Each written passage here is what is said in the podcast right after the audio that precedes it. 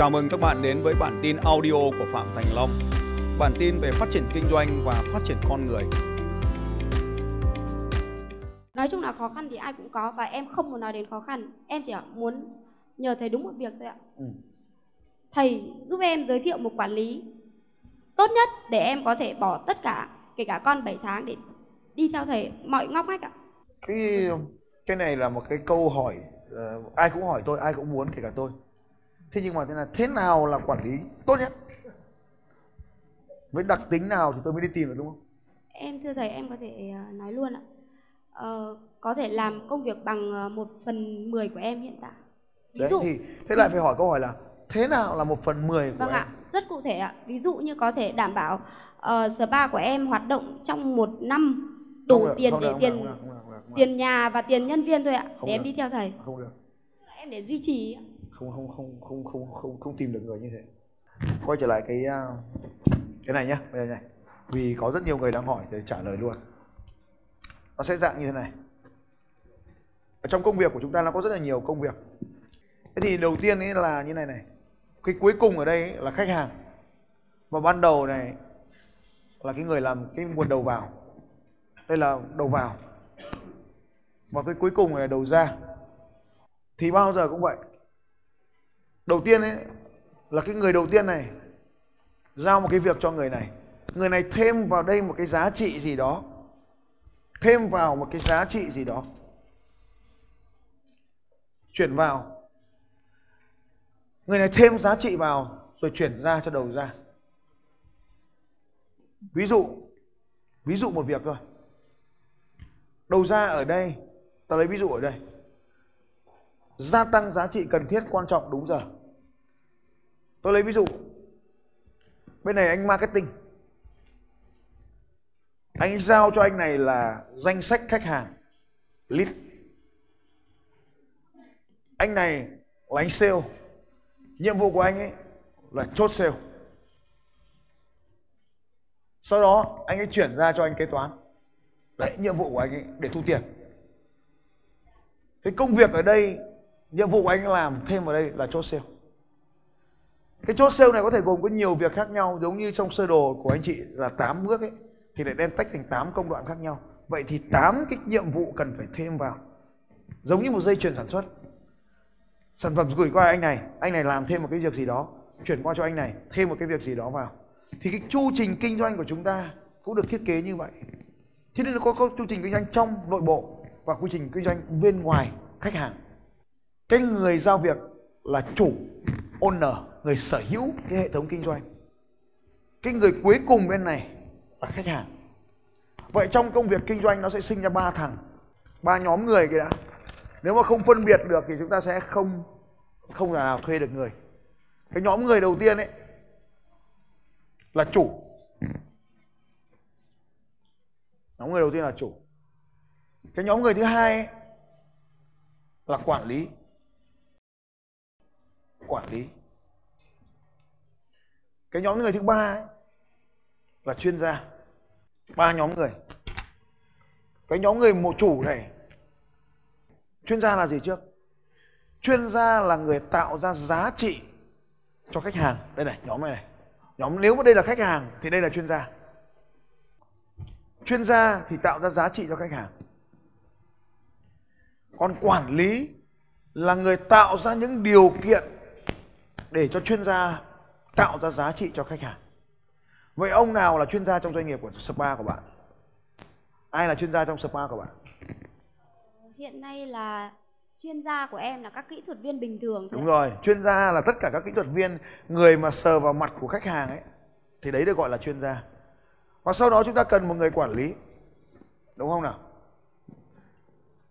Quản lý là người tạo ra điều kiện để cho các chuyên gia làm việc. Vậy chuyên gia cần những điều kiện gì để làm việc thì quản lý có nhiệm vụ tạo ra những điều kiện đó. Vậy trong chuỗi sơ đồ này thì đây là chuyên gia và đây là quản lý. Quản lý cần phải tạo ra các cái sản phẩm ở đây để cho chuyên gia làm việc. Còn chuyên gia lúc này mới lại gửi tín hiệu sang cho khách hàng. Như vậy, đây là nhiệm vụ của quản lý. Vậy quản lý cần phải làm những việc gì thì liệt kê nó vào đây? Thế tập hợp tất cả những cái điều này thì đó được gọi là nhiệm vụ của anh quản lý. Sau khi thế quản lý thì chủ làm gì? Chủ là người cung cấp các nguồn lực để chuyên gia tạo ra điều kiện làm việc. Vậy quản lý cần những điều nguồn lực gì? Tiền, thời gian, con người, cơ sở vật chất, nguyên vật liệu, máy móc, đúng không nhỉ? Để cho quản lý làm việc. Vậy mình là chủ, mình cũng cần phải biết cần cung cấp gì cho chuyên gia. Ví dụ tôi có một cái chuyên gia.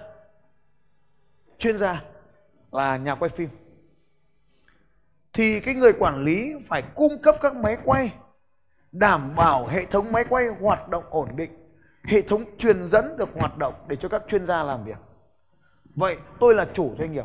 Tôi phải cung cấp tiền để cho ông quản lý, ông đi mua sắm thiết bị ở trên nào? Đến lượt ông chuyên gia, phải chuyển về đây tiền cho tôi. Để tôi chuyển tiền cho ông, để ông lại chuyển tiền ra đây. Vậy ông chuyên gia phải làm cho khách hàng hài lòng và mang thẻ tiền cho tôi, thì ông hoàn thành nhiệm vụ. Ông quản lý tôi đưa tiền cho ông ông phải sử dụng tiền một cách có hiệu quả. Như vậy, một trong những năng lực là sử dụng được tiền.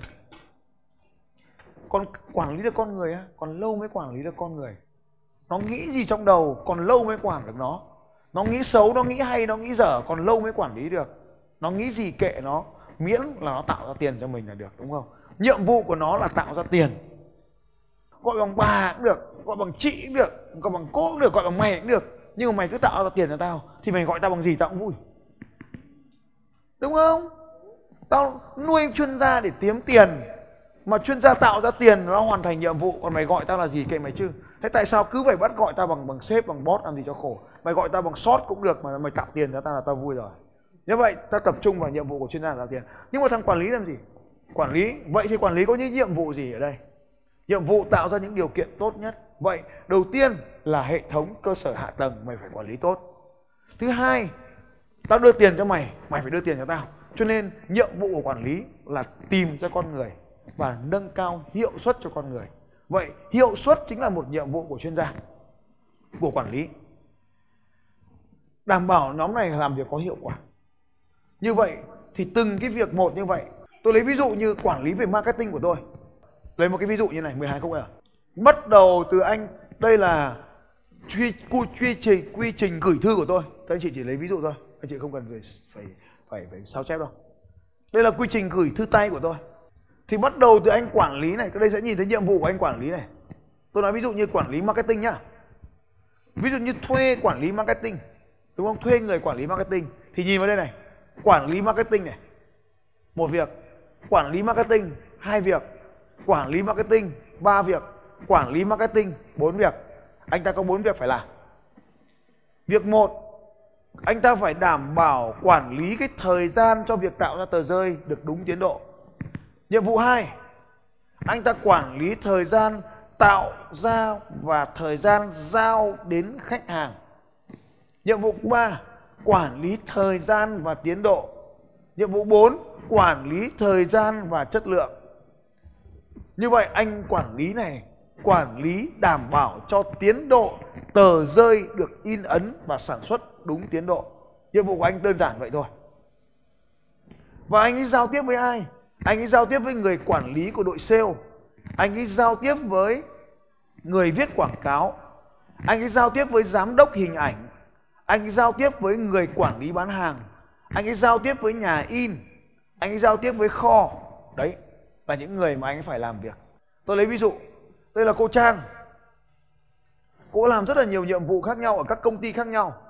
Đây chính là cái sơ đồ mà bóc ra từ tất cả các sơ đồ nhỏ thì suy ra cô trang phải chỉ làm việc với những người bên trái nhận tín hiệu từ người bên trái sản xuất công việc và sau đó bàn giao kết quả lại cho bên phải. Thì như vậy tôi ghi rõ đây tôi cần tuyển một người. Ở đây là cô trang này rất giỏi nhá. Lúc đấy con cái anh hỏi là bây giờ giả lương cho người ta cái cái, à, cái chị đúng không đấy à chị chị rau củ quả ấy. Nếu mà cô này cô ấy làm bốn cái việc này thì tôi trả lương gấp 3 lần là tôi lãi rồi. Nếu thị trường đang trả một cái việc này là 10 triệu tôi thuê một cô này và bằng việc vẽ sơ đồ như này, tôi trả lương cô này 30 triệu. Tôi lãi được 10 triệu thay vì thuê bốn người. Thì giờ tôi thuê một người làm được ba cái nhiệm vụ tôi trả lương. Nhiệm vụ bốn việc thì tôi trả lương có một việc, ba việc thôi. Như vậy rất rõ ràng cô ấy cần phải làm gì. Cho nên tôi đi tìm một cái người làm cái việc này trước. Nếu mà cô ấy giỏi, tôi làm thêm việc này. Nếu mà giỏi, cho làm thêm nhóm việc này. Vẫn giỏi, cho làm thêm việc này cứ làm nhiều việc nhiều tiền. Em cảm ơn thầy ạ. Rồi dành cho chị em tràng vỗ tay thật lớn. Hay quá. Xin chào các bạn. Và hẹn gặp lại các bạn vào bản tin audio tiếp theo của Phạm Thành Long vào 6 giờ sáng mai.